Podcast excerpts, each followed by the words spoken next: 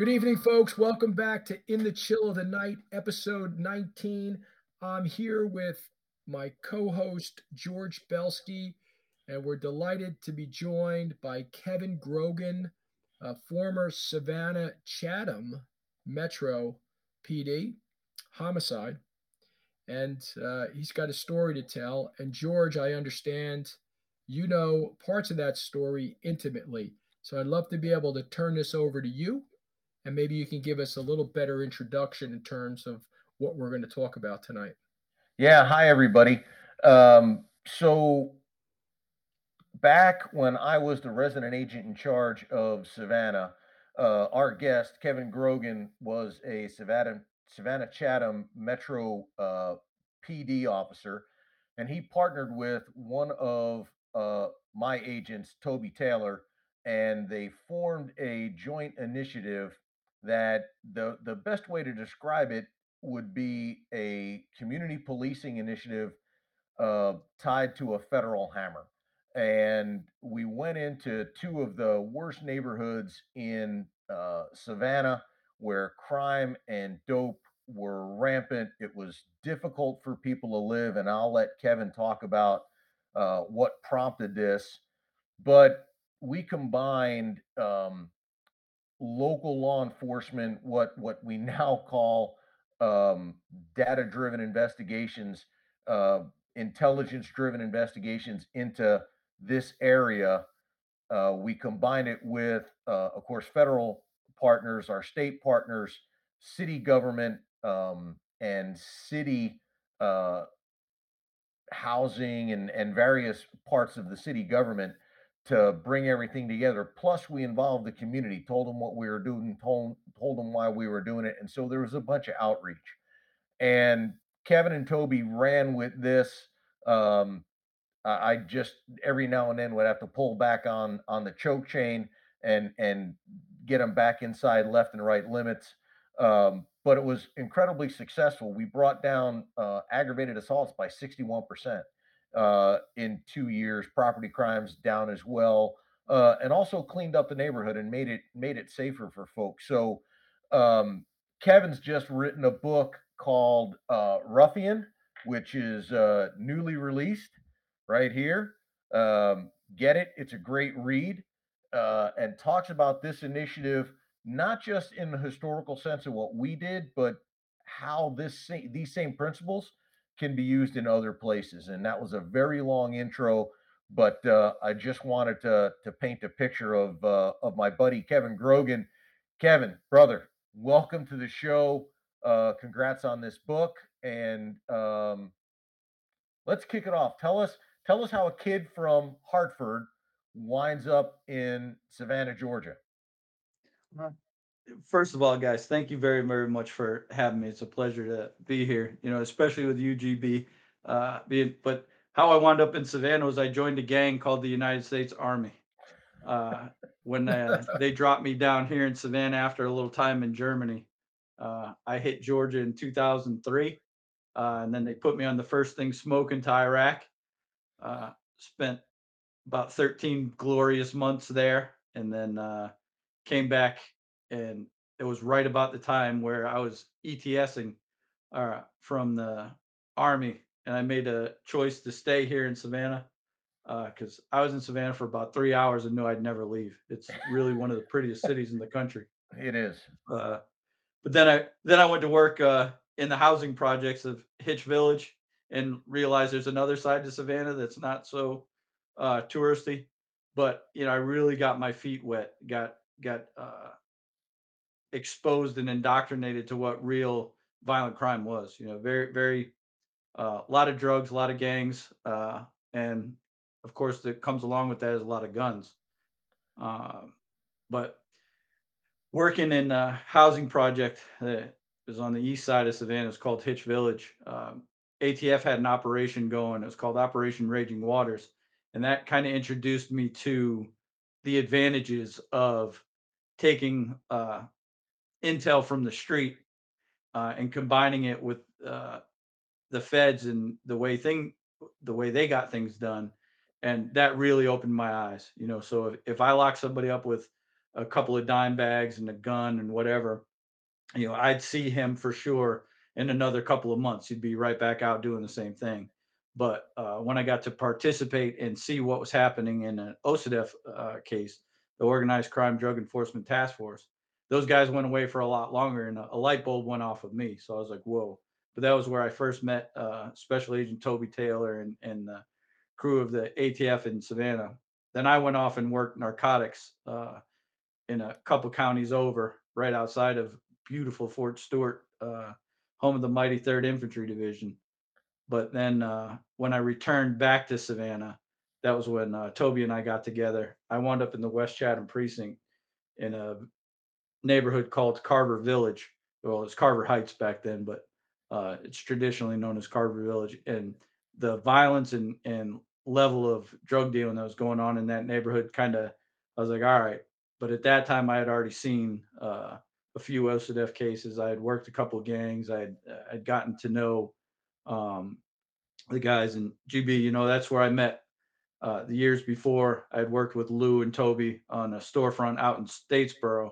So I had seen the the advantage of uh, combining the local effort with uh, the feds and and how well we could do that. And that's that's basically how when I was coming back to Savannah, uh, Toby was trying to figure out how to get the operation running, and we dubbed it SARGE, the Savannah Area Regional Gun Enforcement Task Force. And that that's you know we got going from there, and that's you know that's where you and I first met. I think we actually go back a little bit farther because when I first took the the RAC job in Savannah, you were at Mace, uh, the multi-agency crack enforcement task force down in down in Liberty and Long counties. And I, I think I met you. I, I love uh, the names, by the way.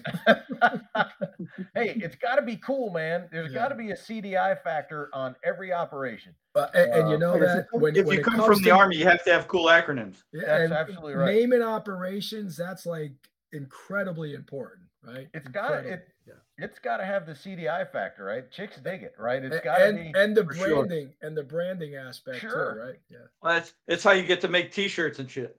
Yeah, exactly. So, uh, and, and you were working with Al Qaeda, who was a phenomenal uh, investigator, and uh, and then um, you left Mason and went back up to up to Savannah. So by the time you actually were on your second run at Savannah, Savannah Chatham, um, you were a really experienced street cop and a really experienced uh, investigator. Um, and I think, um, I think that uh, that background of wanting to take it to the next level. Hey, you know, we we popped a guy with a gun. Um, yeah, he's a convicted felon, and we can get that adopted. But where can we take this? Um, like like uh, you pop somebody for dope. Can can we run this up the food chain and see where we go? So you already had that attitude uh, or those that skill set developed. Um, did it when you went back to Carver Village now? Having having had that investigative experience, did you feel a little uh, a little more comfortable being able to, to connect the dots? I was hugely, hugely, and probably overconfident uh, at that point in my career. The the thing is, I had I had seen what Raging Waters did, which was you know three gangs in Savannah that were tearing it up. Uh, then I went out to Mace and uh, worked some on the storefront out in Statesboro, but at the same time that I was doing that, I had identified a gang uh, that was called the Dog Pound out yeah. in Liberty and Long County, yep. and we OCDETF that. But that was, you know, a bunch of search warrants, a whole bunch of investigation, as opposed to the very proactive patrol style things I had done in Savannah. Uh, but when I was able to combine the two of them, uh, by the time I got back to Savannah and when they plopped me in Carver Heights, I knew like I knew what I was looking for at that point, and it just so and, happened uh, that. And what was that? The the thing is, if you pulled into that neighborhood where, when I was on patrol and and didn't know my ass from my elbow, I would pull in there. There would be tags on the walls, you know, HVC, HVP for whatever the neighborhood gang was. Uh, you know, that's kind of where I left it. I'm like, okay, I'm in Hitch Village. I understand that's that, but no big deal. But once I started getting into some of the homes, uh, it, it was the same thing out in Liberty County, but you would see DPG everywhere. But when I started doing search warrants and seeing the T-shirts and the pictures of these guys together with guns and drugs and holding up, you know, their various gang signs and all that, I was like, okay, well, now we go. So when I got to Carver Heights, uh, the T-shirts, all that, all that stuff meant something to me. So I started to link, and then you know we got on social media and identified a bunch of these guys, and and immediately like, okay, when you started looking at their criminal histories, they were significant. These were guys that, you know, if they were still uh, involved in the game, they were definitely people that needed to go. And uh, after a very short period of time, we realized, yeah, these these are definitely uh, the types of guys we need to remove from the neighborhood. And and I'm sorry, George. Go no, ahead. go ahead, Ray. Go ahead. I was going to say, uh, when you say the guys are removed from the neighborhood, is that just an assortment of of uh, folks that are are selling at the same time murderers too? Well, these these guys, you know, I think the term now is they were the drivers of violence. Mm-hmm. Uh, you know, they were the guys that were out on the streets doing street level uh, robberies. Now they weren't. Uh, they were dealing drugs in their neighborhood, but they weren't uh, shooting and robbing in the neighborhood. But we identified, uh, you know, there were two murders. There was one uh, on the east side of Savannah, which this neighborhood's on the west side. But at an IHOP, there was a murder where two of the guys that we identified were involved. Then there was a shooting downtown that involved a sawed off shotgun and a pistol. And they were downtown, but they were all from this neighborhood. And they called themselves the uh, Carver Village Thoroughbreds. So you would see CVT everywhere.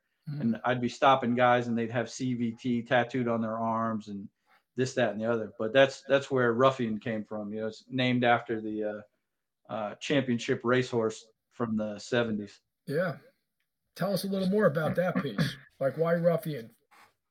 Yeah, it, you know, it, it's kind of like uh it's my emotional and artistic side.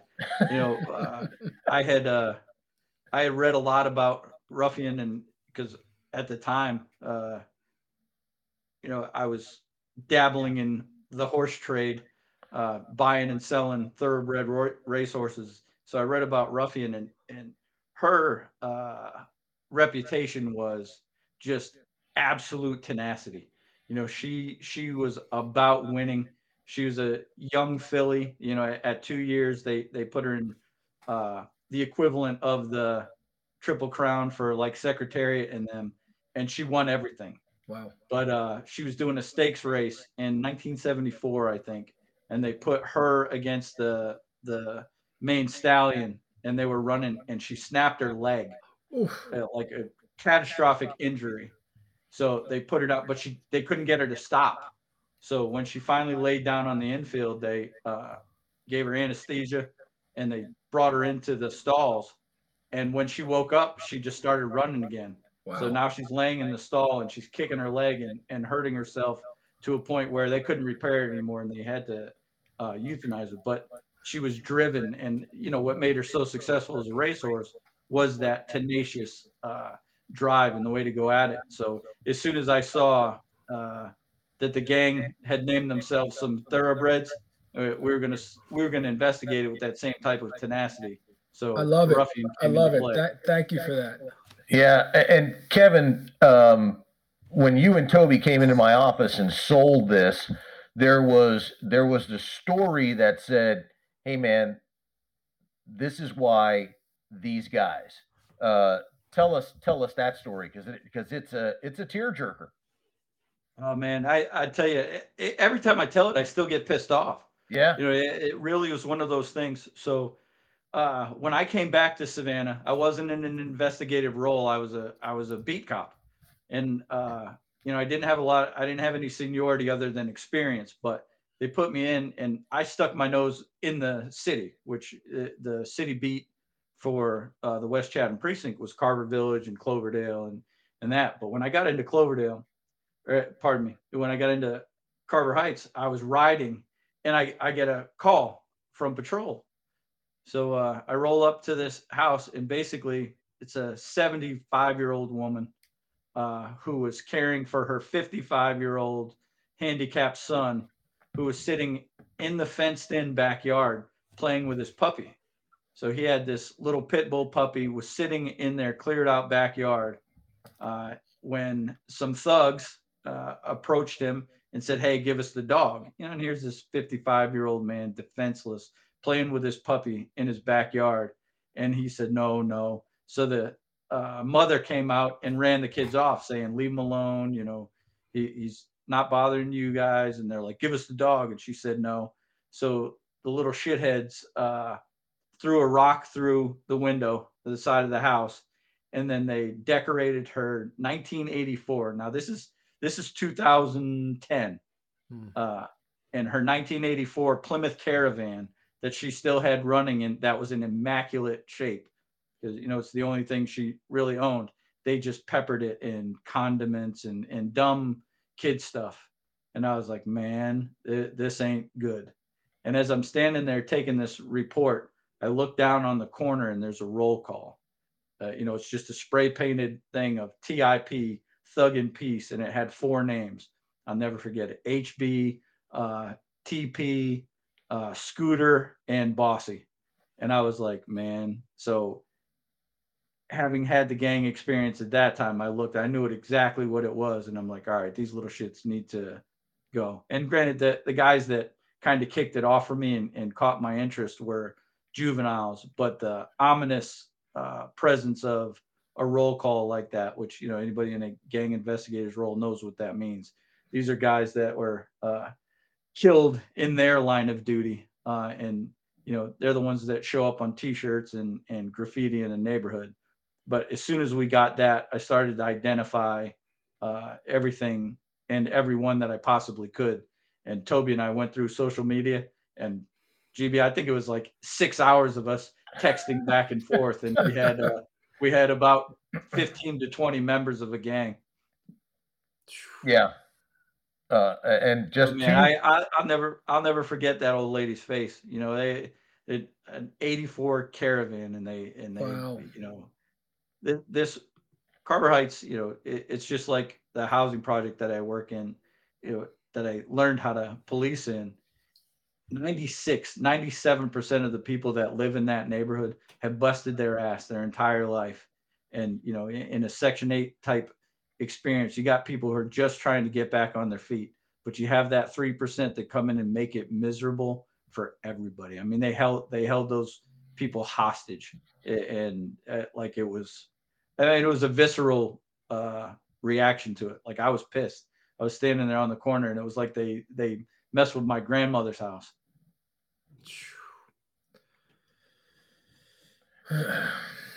And so that, that's how we got Ruffian running.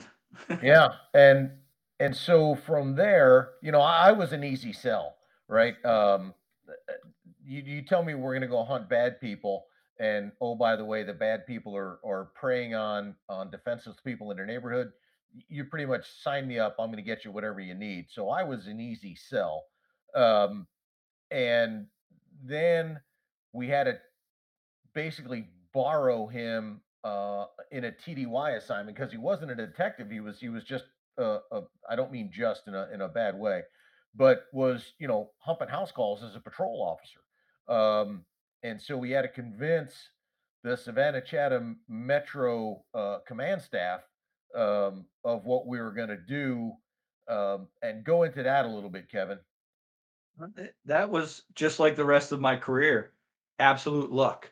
You know, it's one of those things where you know my uh my first book that wow. I wrote uh, it's called Black Sheep White Cop. It was about uh uh crime suppression unit I had been on earlier in my career, but it's a very highly aggressive patrol unit. We we were in addition to patrol, like you know you'd have guys humping calls and then we just go in and clean up we just jump corners go out and you know we went after the bad guys that we could and we were county wide so we were all over and the amount of intelligence that we gathered then and it was four years before this operation but uh, i got to know the city i got to know the players i got you know but my sergeant uh, a guy named greg capers who is kind of infamous here in in uh, Savannah, but hell of a cop. This is a guy who let us go out and do our jobs and and we pushed it and i'll never forget the speech that he gave us. He said look you're going to go out there we're not stopping little old ladies. Go out and get the bad guys. And he said when it's all said and done i want you guys to remember one thing. These guys have rights. I don't care how bad they are they got rights. We're going to come to within an inch of them but they have rights and don't you forget it. And man that's how i learned how to police. They let us go uh, and chief willie lovett who's another controversial figure but you know, he never stopped us from doing police work. He encouraged it. So when I came back uh, and Ruffian was in the formation stage, Capers was in uh, the Savannah Area Regional Intelligence Center, and he was the gun detective, and Chief Lovett was the um, chief. And they're like GB, not hard sell. If you tell them you're going to go get the bad guys, and you show them that you have a brain about it and a plan, they were all about letting us go do it. So, you know, and I was just one body. So e- even though it put a little strain on, uh, and I feel a little guilty for the people that got stuck uh, humping calls while I was out having fun playing with the feds, but you know, they let me go do it. So, and it's one of those things when people give you an opportunity, you can do one of two things. You can go, you know, half-ass it and be like, "Oh, I'm working with the feds," or you can go kick ass, which was what I tried to do and uh, like you know when you work with great bosses uh, which i always had the luck of you know and they let you go out and do your job it, it makes going to work every day fun I don't know how to follow up with that. Um, I actually want to hear a little bit more about what a typical night was like then, because right. I, I got to tell you, when, when I picture Savannah, like I've been down there several times, and it's just got this uh, like almost uh, air about it. Like it's just a really a cool place to be. Um, I not that I never thought there was crime there, but I just can't picture that until you're you're speaking about it. So maybe you can tell us about what a typical night was like. It's, it's the Boston of the South. You know, it, it's a beautiful, historic Southern city but it's alive. It's very, very alive. You know, we got the third largest port on the East Coast. So the amount of dope that comes in and, and you know, everything that is wow. associated with that uh, amount of dope is found in Savannah. And the other thing is if if you look at the juxtaposition of the beautiful, the only industry that we really have here in Savannah is tourism. And you know, if you watch movies like uh, Midnight in the Garden of Good and Evil, and you come in and you see these glorious and beautiful yeah. hundred year old live oak trees right in downtown as you're yeah. walking down the main street. You're like, wow, what a beautiful city. And you walk down Jones Street, which is one of the most wealthy streets in the country, and you see these beautiful brownstones. You're like, wow, big time money, no doubt about it. But if you go two blocks to the east or the west, you're in some of the most violent and poor housing projects. So, you know, you think about those kids who sit there in absolute squalor and two blocks away you see people you know driving ferraris and and motoring around the, those two worlds are way too close for them not to mix. And man the the clash that comes in there because you know little secret people like to deny it but rich folks like drugs just as much as poor folks and those worlds intermingle quick. Wow. And uh, and i guess when they intermingle uh, bad things happen right? In terms of violence too yeah, and the thing is, you know, robbery is a big thing, but everybody, and here's the thing I get my best friend from nursery school, uh, pretty much. He's a physician's assistant up in Boston, and his, uh, the physician, the, the actual doctor in his office, his little girl is coming down to go to the Savannah College of Art and Design. And this guy, you know, is really concerned. You know, he's very, he's very protective of his daughter. So he did a lot of research on Savannah and he looked at the crime and was like, holy crap. You know is it safe? And you know i know the underbelly of savannah. Like i've seen the worst of the worst of it. And and what i always tell people is savannah is a safe city unless you dabble into the drug world. If you go to buy crack sell crack middleman a deal for crack as soon as you expose yourself to that to include marijuana pills whatever as soon as you dabble into that world savannah becomes very very unsafe you know, we it's funny because we say that in other parts of the country too. Is As long as you don't it's universal, decide, I think. right? As long as you don't decide to be an entrepreneur and want to set up your own drug set, you shouldn't have a problem. But many folks do. The saying is play stupid games, win stupid prizes. There you go. there you go. Um, Kev, who was it um, when we were sitting down and we knew uh, I knew that you know doing doing the investigative angle was was I don't want to use this term lightly, but that's the easy part, right? That's that's what we do. Um, you know, we can do investigations. We can we can do uh, very aggressive pinpoint. Hey, we're going to target uh, this group. We're going to do these folks in this area. That was, and, and that's you know that's where the the gang stuff comes in, and and ATF, um, well known for its its blue collar uh, law enforcement working with with state and locals.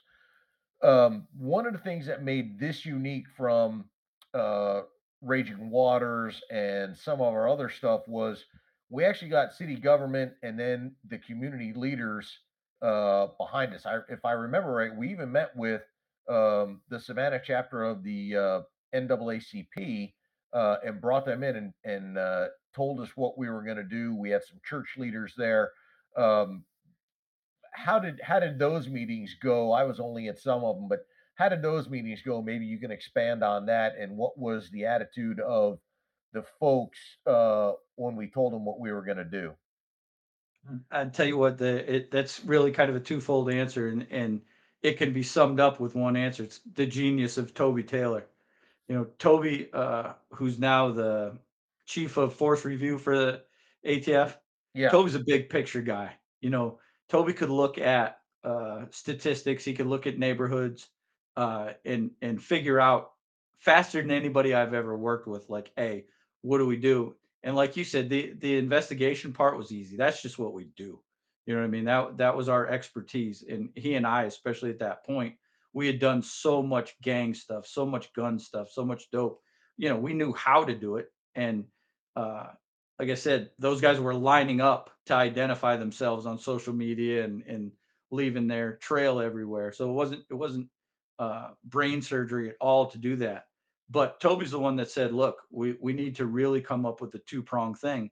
And at the same time that that was happening, uh, a local pastor, a guy named Ricky Temple, because uh, violent crime had been on the rise. And what he wanted to do was get community leaders like the mayor, the chief, uh, the District 1 alderman at the time, who's now the mayor, his name's Van Johnson.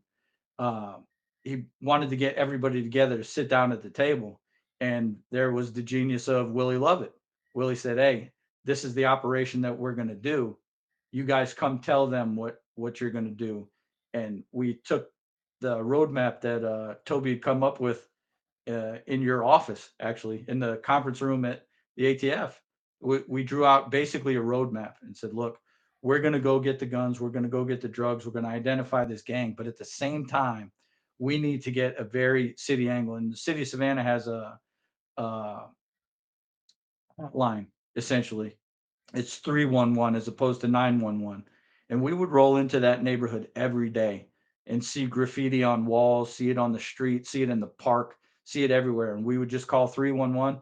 And man, they were a hit squad. When we called, they came right out and uh, got rid of the graffiti. They boarded up, uh, you know, broken things in the park. They really, you know, kind of a broken windows uh, theory thing, but they came right out and did it. And that was a city and, entity. And, and you know what's funny is that is such a an effective way of cleaning up communities, and so many cities don't put the attention that they should to that. Would you guys agree? Yeah, hundred percent. Think about the message that that sends, though.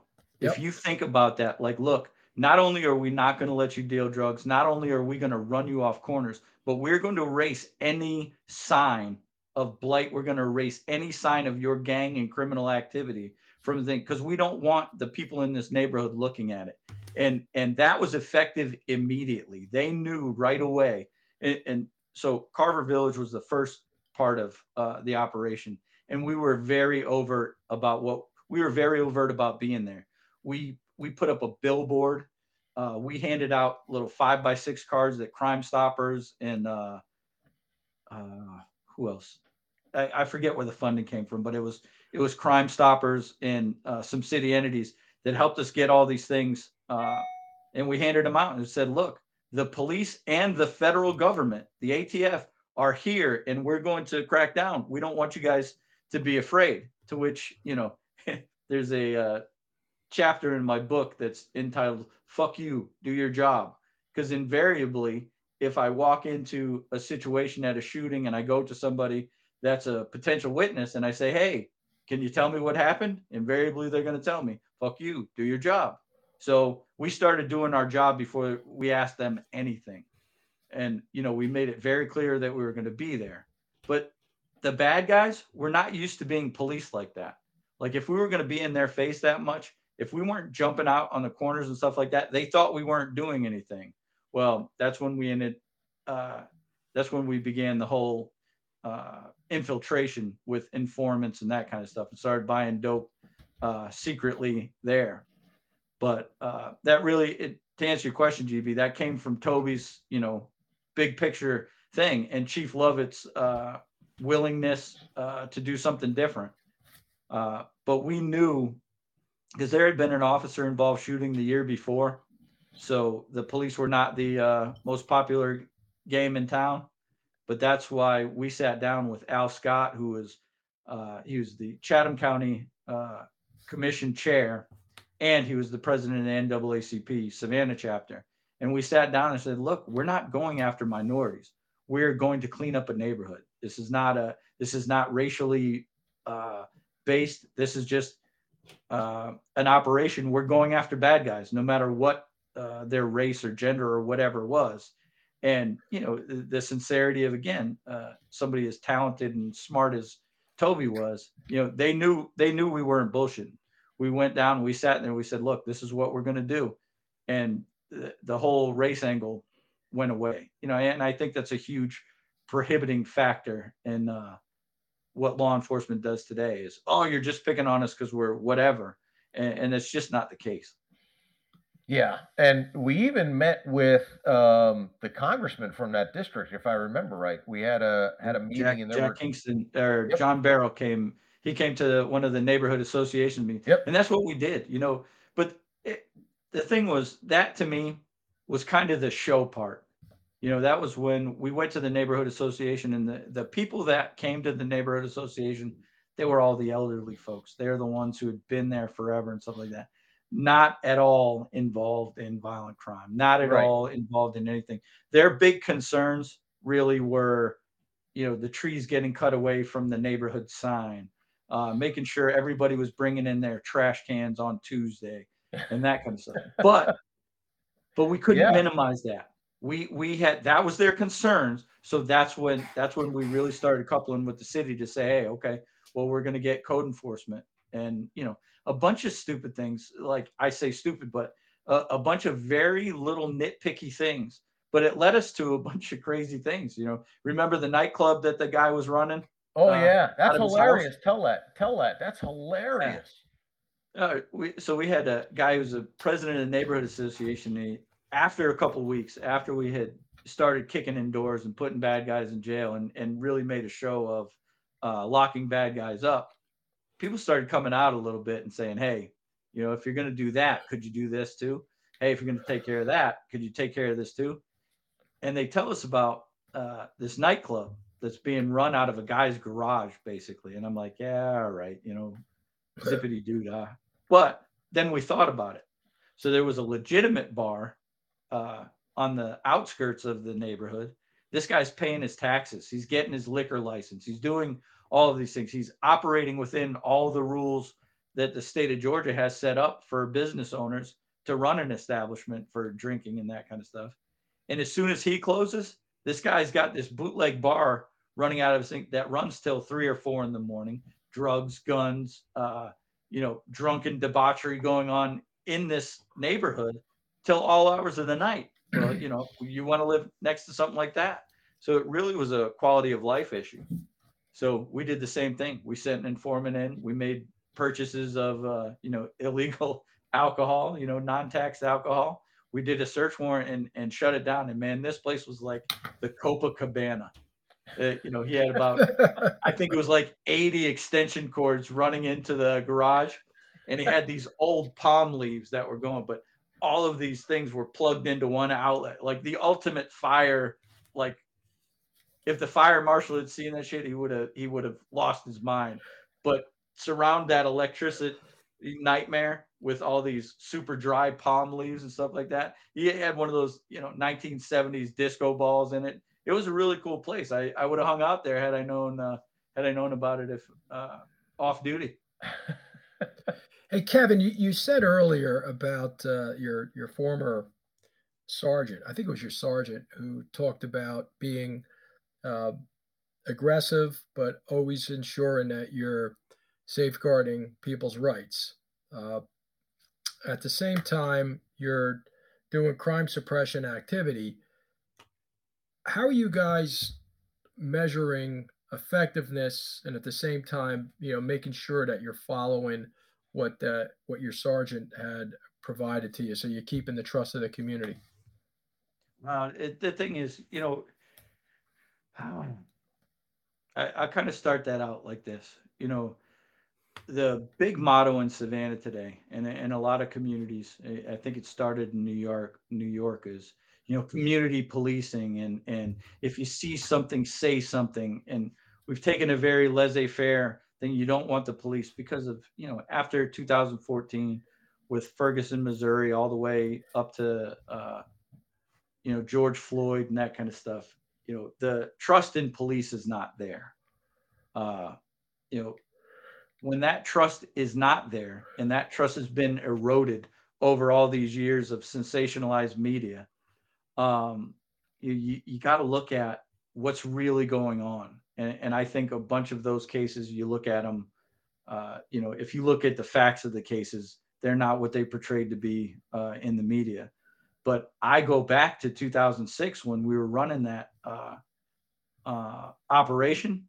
We went into neighborhoods and we didn't mess with the we didn't mess with the little old ladies that were driving through their neighborhood not wearing a seatbelt or the old or the guy coming home from work and his headlight was out did he get stopped hell yeah he got stopped but as soon as we realized that he was not in the game and not doing anything we cut him loose and we went and got those boys on the corner well when the neighborhood sees the police going out there and actively actually getting the guys who they know are the problem who they know are the bad guys and, and, and who they're in fear of who they're absolutely being terrorized by, when they see that their police department is willing to go out and put that kind of work in, that's where the trust begins. Okay. And the thing is, even the quote unquote bad guys, when they see that you're not out, you, you know, when you're out there not screwing around and you're not violating rights, you're not, you know, when they know they're wrong and you're addressing them being wrong, there's a respect that grows there. You know, you can, you can I, I can't tell you how many guys that I've been in physical altercations with that when they were done, they're like, man, I'm sorry. I'm sorry. I just got scared. I didn't know what to do. I'm like, yeah, that's cool and all, but you're still going to jail. They're like, oh yeah, yeah, yeah. You're doing your job. You know, but it, it's all it's all about respect. Uh, you know, between the cops and the bad guys and the cops and the community. But as soon as you show that you are serious about what you're doing and you're if you go into a neighborhood like Carver Heights and you say, hey, we're going to help you. We're going to remove this criminal element and you go in there and you actually do it, man, that's how you earn the community's trust. And then you come behind it with the, like George was talking about, you know, you come back with it with that community support. We would hit uh, drug houses. You know, I remember they threw the flashbang in on a guy, landed in his bed. And when we went into that house, the SWAT team almost fell through the floor because the building had no water. It was rot. The floors were rotten. It was falling in on itself. So when we took him out you know, he wound up getting, you know, 10 years in federal prison for the gun and drugs. But right behind us, we brought the uh, property maintenance division from the city of Savannah, and they came in and they boarded and condemned that house. And think about the message that that sends to the community. Yep. Not only are the police going to come in and take out the bad guy, but we're going to take care of the blight immediately. We're going to shut this down, and nobody else is coming back in to deal drugs out of this house. You know that that two pronged approach uh, you know, and that's what I think separates it from all those other investigations. We we put a lot of people in prison in raging waters and all these things. Uh, but I think you know anybody who's been in law enforcement uh, long enough, you know, you're not going to arrest your way out of crime problems. But if you make the right arrest, you take the right people out, and they go away long enough, and then you go in with that second prong of actually giving a shit about the community, it goes a long way. So we ran in Carver Heights. Was that maybe eight months around there? Yeah, eight to 10 months, I think. Yeah, eight to 10. Uh, brought violent crime, ag assaults dropped by like 61%. Property crimes were down by like 35, 45%, something like that. I, I don't remember the exact numbers down. Um, and, and made the place livable. Um, and so, you know, where did we where did we go from that? Talk about where we went from there because we didn't just wrap it up. No, then then we spent the next year in the epicenter of violent crime in the city. There's a neighborhood called Cuyler Brownsville. Now that was a whole different approach because you're dealing with a whole different evil. Carver Heights was a it was a problem neighborhood. There was a lot going on there, but it was not Cuyler Brownsville. Cuyler Brownsville uh, was really the epicenter of violent crime. The who's who of killers in Savannah resided uh, or originated from Cuyler Brownsville. And if there's one neighborhood in Savannah where if you were going to go look for the bad guys, that's where that's where you go. So, you know, Chief Lovett said, "Hey, you know, we're doing great here. Can we move into Cuyler Brownsville and see what we did?" So, you know, that but that took an entirely different strategy. You know, that was a much we were not as uh, overt in our approach there. We went in immediately with informants and started buying drugs. But from the intel that I had gathered, shit, uh, you know, it was four years, five years earlier from being on crime suppression. We spent so much time in Cuyler Brownsville, but the same guys were doing the same thing in the same place in Cuyler Brownsville. So we knew all the players right from the jump. Uh, so we just started fishing. We we sent informants in and started buying as much dope as we can. But GB, as you well know, anybody can buy dope. You know eh, that's not the big trick. It's getting to the guns, and, yeah. and getting uh, getting uh, where you're actually purchasing firearms out of the hands of the bad guys. Uh, it becomes a very very complex thing. And as you well know, you know we ran in where and we dangerous. made mistakes. Yeah. Oh, very very dangerous. And the, the thing is, if you get complacent, because we had had so much success uh, in the first half, you know, we'd go in, we'd buy dope, nothing would happen, and everything was great. But now we started dealing with a different criminal element, a much, much, much more violent uh, element. And now we're introducing guns into every deal that we do. Uh, and, you know, we kind of got a little complacent from the success. And it wound up biting us in the ass a little bit. Not as bad as it could have, thank God. But you know, like GB said, there were times where he had to rein us in because we were we were doing so well, we got overconfident and uh, maybe a little complacent. So uh, we go into, and I remember that uh, you know that transition into Cuyler Brownsville. It was kind of like uh, you were you were going from playing uh, uh, Division two uh, college ball to playing in the SEC, um, and so uh, it really became that uh, that uh, we we buckled down a little bit. But Ray, this is something you and I have always talked about, um, and and Savannah suffered from it, uh, but Chief Lovett made it made it change. Is there was a tendency in in a previous chief to just get intel. We got intel. We got this intel. We got intel. We got intel.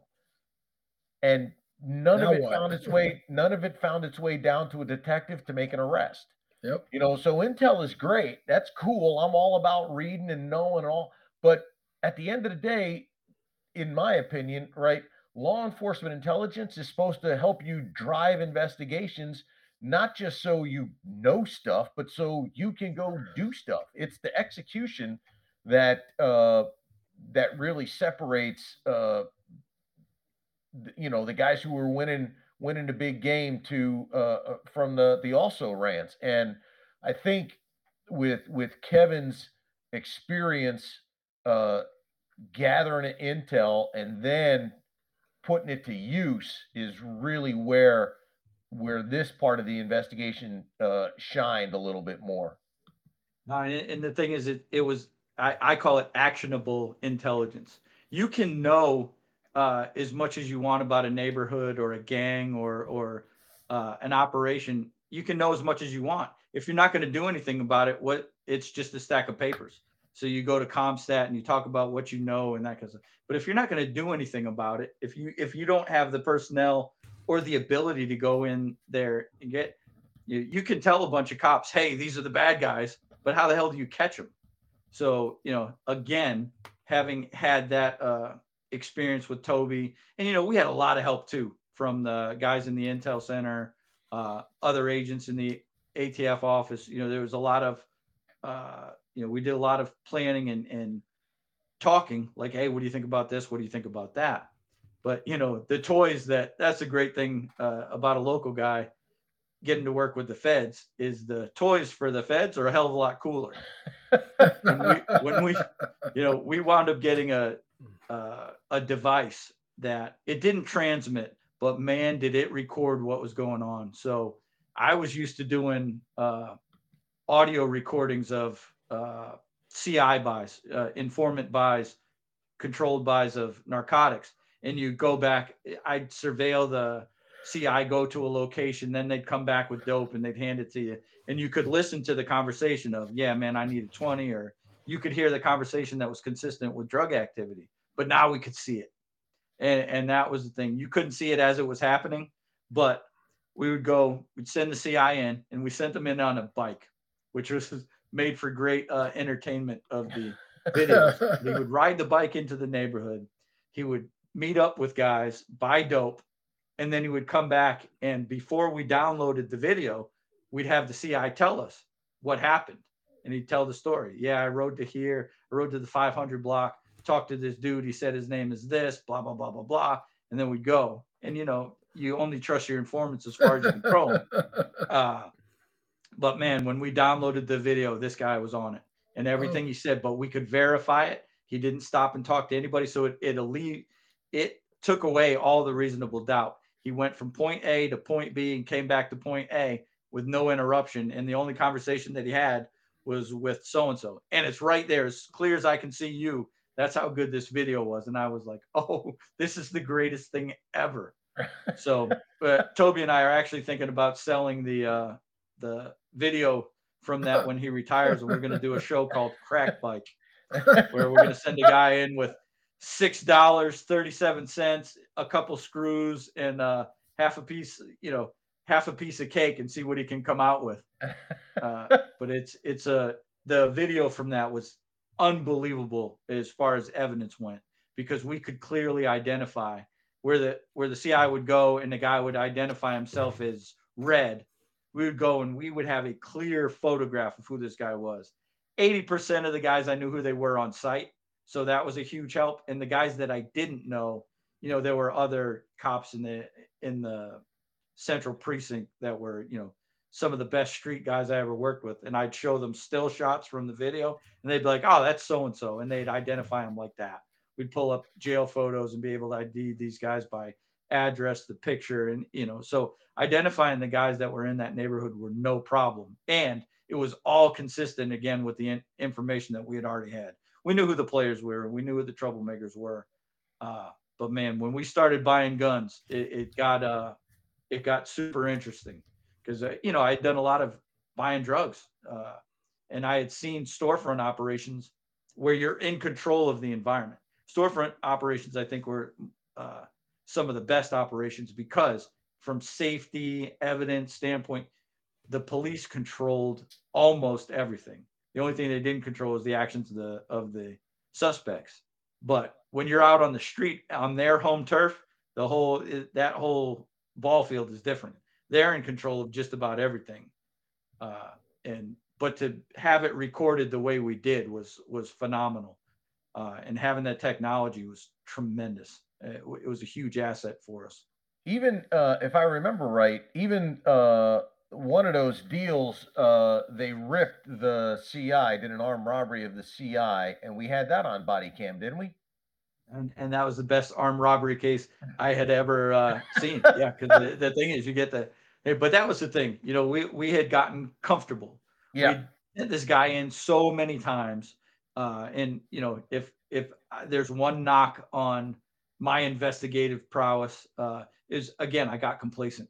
We had done so well every time we sent this guy in to buy guns and and buy drugs. He came out unscathed, no problem.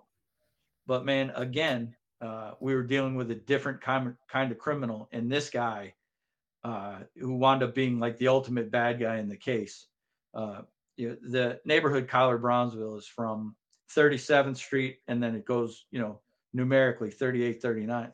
Well, the nine, as they call it, this guy's block, his territory was 39th Street, five and 600 block of 39th Street. And he loved it so much, he had three nine tattooed right on his face. So he was uh, easily recognizable and identifiable. But this kid was bad. I mean, young kid too, 19 years old, uh, but suspect in two murders that are still uh, not cleared to this day. Uh, but we're dealing with him, and we had dealt with him a couple times. Bought a little dope from him, and then bought a gun from his partner. Bought a little dope from his partner, and then bought a gun from him, and, and it was no problem until it became a problem. So we sent the CI in, and they go, and they kind of switched it up, and which was not unusual. And and again, you know, they're in control of everything, so they switched it, and they went into the alley, which in Savannah we call lanes because we're quite pretentious down here. We don't have alleys, we have lanes, which are just the roads behind the uh, house. But again, you know, the lanes are beautiful. They have live oak trees with Spanish moss and trash cans. Uh, but you ride in there, and this kid, he's breathing, he's you know huffing and puffing, and and he's like, oh man. So our guy rides up to him and he says, uh, so he pulls out this uh, I'll never forget it was a Taurus. You know, the same frame as a Beretta nine mil. Yeah. It was a, a chrome plated uh, Taurus with an extended magazine. So RCI is like, ooh, yeah, because we'd been buying Hi-Points and Jennings and you know yep. just little pieces of crap. Uh, some of them didn't even have trigger guards on them. That's how nice firearms we were buying. Uh, but this this chrome plated Taurus, so our CI is like, he's like, oh man, he's like, how much for that one? And the guy's like, oh, you like this? You know what time it is? And pointed it right at him. And man, I I still that's where the cover of this book uh, comes from. Wow. That's from the that is a recreation of the uh, still shot that we got of RCI being robbed. Wow. And, uh, you got to understand. So we're blocks away. We do have an audio device that's transmitting, but we're hearing oh, that's nice. You know, so yeah. we don't we don't know exactly what's going on, and everything, you know, is going uh, according to time. So we're not too concerned about it. And then I get the phone call, and my CI calls me, and you know, after you talk to a guy for a while, you kind of get, you know, what kind of mood he's in, how everything's going. This guy was like, "Man, it finally happened. And I said, What finally happened? He's like, They jacked me. I was like, Oh, shit. So, you know, I started calling my sergeants. Toby called GB, and, you know, thank God they didn't kill him because what a mess that would have been. Yeah. Of course, we probably would have had that on video too. But at that point, it's too late, you know? Yeah. Uh, yeah. Thank we got, but we got bit pretty hard on that. Uh, I think that was the first unkind G, thing GB ever said to me. Uh, but you know, we fucked up. We were we were again we were complacent. We were not. Uh, we should have been closer. We should have been listening. Probably should have had more personnel in the area. Now, you get into the 2020 hindsight thing. So if we had intervened during the robbery, would he have shot and killed him? Would we have, you know, wow. would we have, would they have run away? It, it could have gone so bad. So in the grand scheme of things, we got lucky. Uh, it made an unbelievably strong uh, case, you know, and robbing uh, robbing a informant that's in the performance of duties for the federal government is the same statute as robbing a federal agent. So uh, this guy was screwed. I mean, absolutely screwed as far as the crime and that goes. But and the cool book cover. Oh yeah, no, and it, it, gave me the greatest still photo and and book cover I think of all time.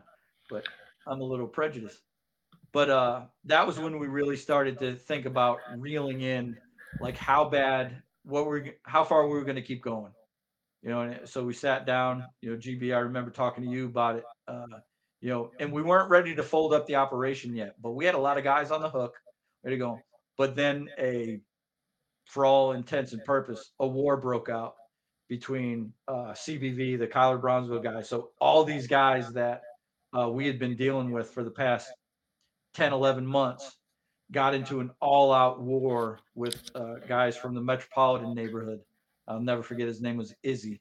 This kid, he had contracted HIV and had decided, I'm going out anyway. So I'm going out in a blaze of glory. And he would come into the neighborhood and shoot. Uh, they put about 38 rounds uh, at each other. Thankfully, nobody was hit, but uh, they shot a lot of cars. They shot up uh, a neighborhood. I remember calling the FBI after this big shootout. So all we had was, of course, nobody saw anything. Nobody knew anything. No, you know, again, the whole fuck you, do your job, figure this out. And I'm like, oh, it's going to be on the pole camera. We know it. This is going to be great. I know this. Uh, well, this happened on a Thursday night. I'll never forget. So we call the FBI agent, excuse my language. Uh, we call him up and say, hey, you know, can we get the footage from the thing? but he was in training that week and he's like, Oh, I won't be back till Tuesday. I'm like, dude, can you call somebody in your office? He's like, No, I'm the only one with access to this. So the next Tuesday, we get the footage of Truckhead's door.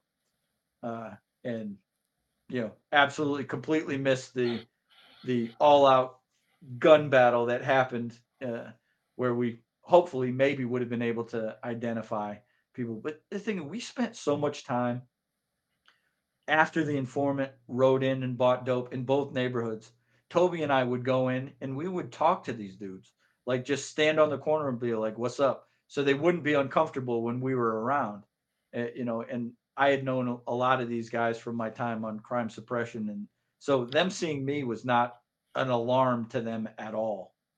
Uh, but we got so much intel from all of that. So I, I could go on for hours, uh, and and all this is in in Kevin's book, so give it a read. Um, very successful operation, uh, partnerships between state, local, federal. We haven't mentioned that uh, the GBI, the Georgia, Georgia Bureau of Investigation, was a key partner in a lot of this. Um, we got community leaders, we got city government involved, extremely effective not just in reducing crime, but making these places better to live. Um, you know, I I left, I, I promoted and and went to New Jersey. Toby uh, promoted um, several years after I did. Um, Kevin, you left the job, um, and and that's in your first book. Um, but why aren't these types of operations I, I don't see it, you know, and I, and I keep I keep they- close tabs on it. The, the thing is, it's the same thing in any bureaucratic thing, you know, federal, state, local. The thing is, you go, you have success, but you don't sustain it. You go, you have your success, you pat each other on the back, and you go, like, you know, like you said, GB, you promoted, you left, uh, Toby promoted uh, a little bit after. I, I got moved out to homicide, which was, you know, that was my ultimate goal of of going, but nobody came behind right. me. We didn't go, and you know, there was a certain chemistry, uh, there was a certain way of that, but we just didn't sustain it. We looked at it; it was a successful operation, and then we moved on to the next thing. They didn't, you know, they didn't fill the position back. Then when I went to homicide, they didn't take somebody who could have stepped in and done the same thing. Uh, you know, Toby promoted. He went up to Charlotte there was nobody in in the office left that was a Toby Taylor type guy. The only guy that was really left there was Lou, but he was doing the uh, Lou Velosi, uh, and he was you know so focused on uh, storefront operations yeah. and that kind of thing that you know it just it was the chemistry. So uh, could it be done again? Absolutely, uh, but I think uh, as a nation we've really kind of shied away from the ass kicking hammer of law enforcement because, uh, again, the myth and misconception that the police are a racist horde of killers just out targeting people. So now anything that's aggressive policing is frowned upon. Uh, and all we do is the community side. You know, they every time I look at Facebook or see local departments around, all you see is the cops out with the kids throwing baseballs and, and doing that kind of stuff, which I absolutely encourage. I think it's an essential part of the job. You can't be a good cop without being able to shake hands, kiss babies, and and uh, get into the community. But they don't respect you if you don't go out and actually do your job. It that's the that's the thing that was so successful about this operation was it was the two pronged approach. It, actually, you could call it three pronged because there was the the actual uh, execution of it. There was the intelligence gathering, and then there was the community oriented uh, portion. You know, we we were invested in those neighborhoods. The the best example uh, I can think of is we pulled you're, to you know, you know, you're, you're you're taken away from your book. Nobody's going to want to read your book if you keep telling every every piece of it. Ah, uh, this is this. It, there's so much more in that book than just this. Not to mention my amusing anecdotes. I'd buy the book just for that. Yes. But uh, it, where I knew we had it, where I knew we were on the pulse of these neighborhoods, we were in the thick of it all, is uh, we had a device uh, on one of the hottest neighborhood, uh, hottest intersections in the first neighborhood we worked, and uh, Toby had access to it. I had access to it. I think Toby had access to it on his phone. It was, you know, when smartphones were just really stepping up. But I could go at my laptop at home, and because I had no life and didn't think about anything other than putting bad people uh, in jail, 1.30 in the morning, uh, Toby pulls up his phone, looks, and is looking at the camera, and there were two guys posted on a corner, which we had, you know, made very clear to them after several arrests and conversations that you don't hang out on these corners at 1.30 and deal dope because we, we will come get you and this one kid stepped out easily recognizable because of his posture and the way he walked. And we knew him so well just by looking at him. We also had his cell phone number. So at 1.30 in the morning, mm-hmm. sitting in his living room, federal agent Toby Taylor called this guy and said, Hey, what are you doing on my corner? And you could see the guy in the film going, Whoa, where are you? He's like, Dude, I'm everywhere. He's like, Get off my corner. And the dude said, All right, hung up the phone, and walked inside, just disappeared. Wow. So he did a patrolman's job. He cleared a corner without even having to be in the neighborhood, just because he knew who the guy was, knew how to get in touch with him. And that guy on the corner knew he wasn't playing. You know, I truly believe he wow. thought if if he had stood out there, we'd we'd have come out there and cracked them. And and they knew it. Knowing who, Kevin, what, when, and uh, where. It's just like GB said. It's it's actionable intelligence and being able to do something with it. But that's that's the place well, where I think, and I think I think that's I think that's the key to it is not just intelligence, but really good intelligence is being able to do something about it, and you clearly have described that. Uh, we can't thank you enough for coming on. Where could people find your book? Uh, the best place, you know, it is currently the number one new release in uh, the law and witness uh, category on Amazon. Uh, I, I, can shoot you a link to it, but it's also available if you want a signed copy, uh, a fancy signed copy. Uh, you can go to my website, which is www.the1108store.com. Yeah, we'll put that in the show notes as well for folks to have that. Um, how about any other places people follow you? Yeah. You're on any of the uh, I'm all LinkedIn over or anything. I'm all over Facebook and Instagram and and you know, it's Kevin Grogan on Facebook or uh, my book Facebook page is Black Sheep, White Cop, Savannah Exposed, which is my first book, another Amazon uh, best-selling book. Uh, but you know, wow. it, it, if you're uh, the coolest thing about these books to me is I think in the post Ferguson era, you know, new cops that are coming in, you know, guys, and when I say cops, I mean on all levels, state, local, federal. Uh, you know these guys come in and they're so used to the scrutiny of the post Ferguson uh, thing. These these books uh, give young guys coming in, young guys and girls coming into the profession, kind of hope that hey, maybe someday we'll be able to go back and do police work. And I think it's cyclical. I think people are tired of getting tired of the shit where we're defunding police departments and we're we're taking our foot off the gas. Uh, we're seeing spikes in crimes. We're sure as hell seeing it in Savannah.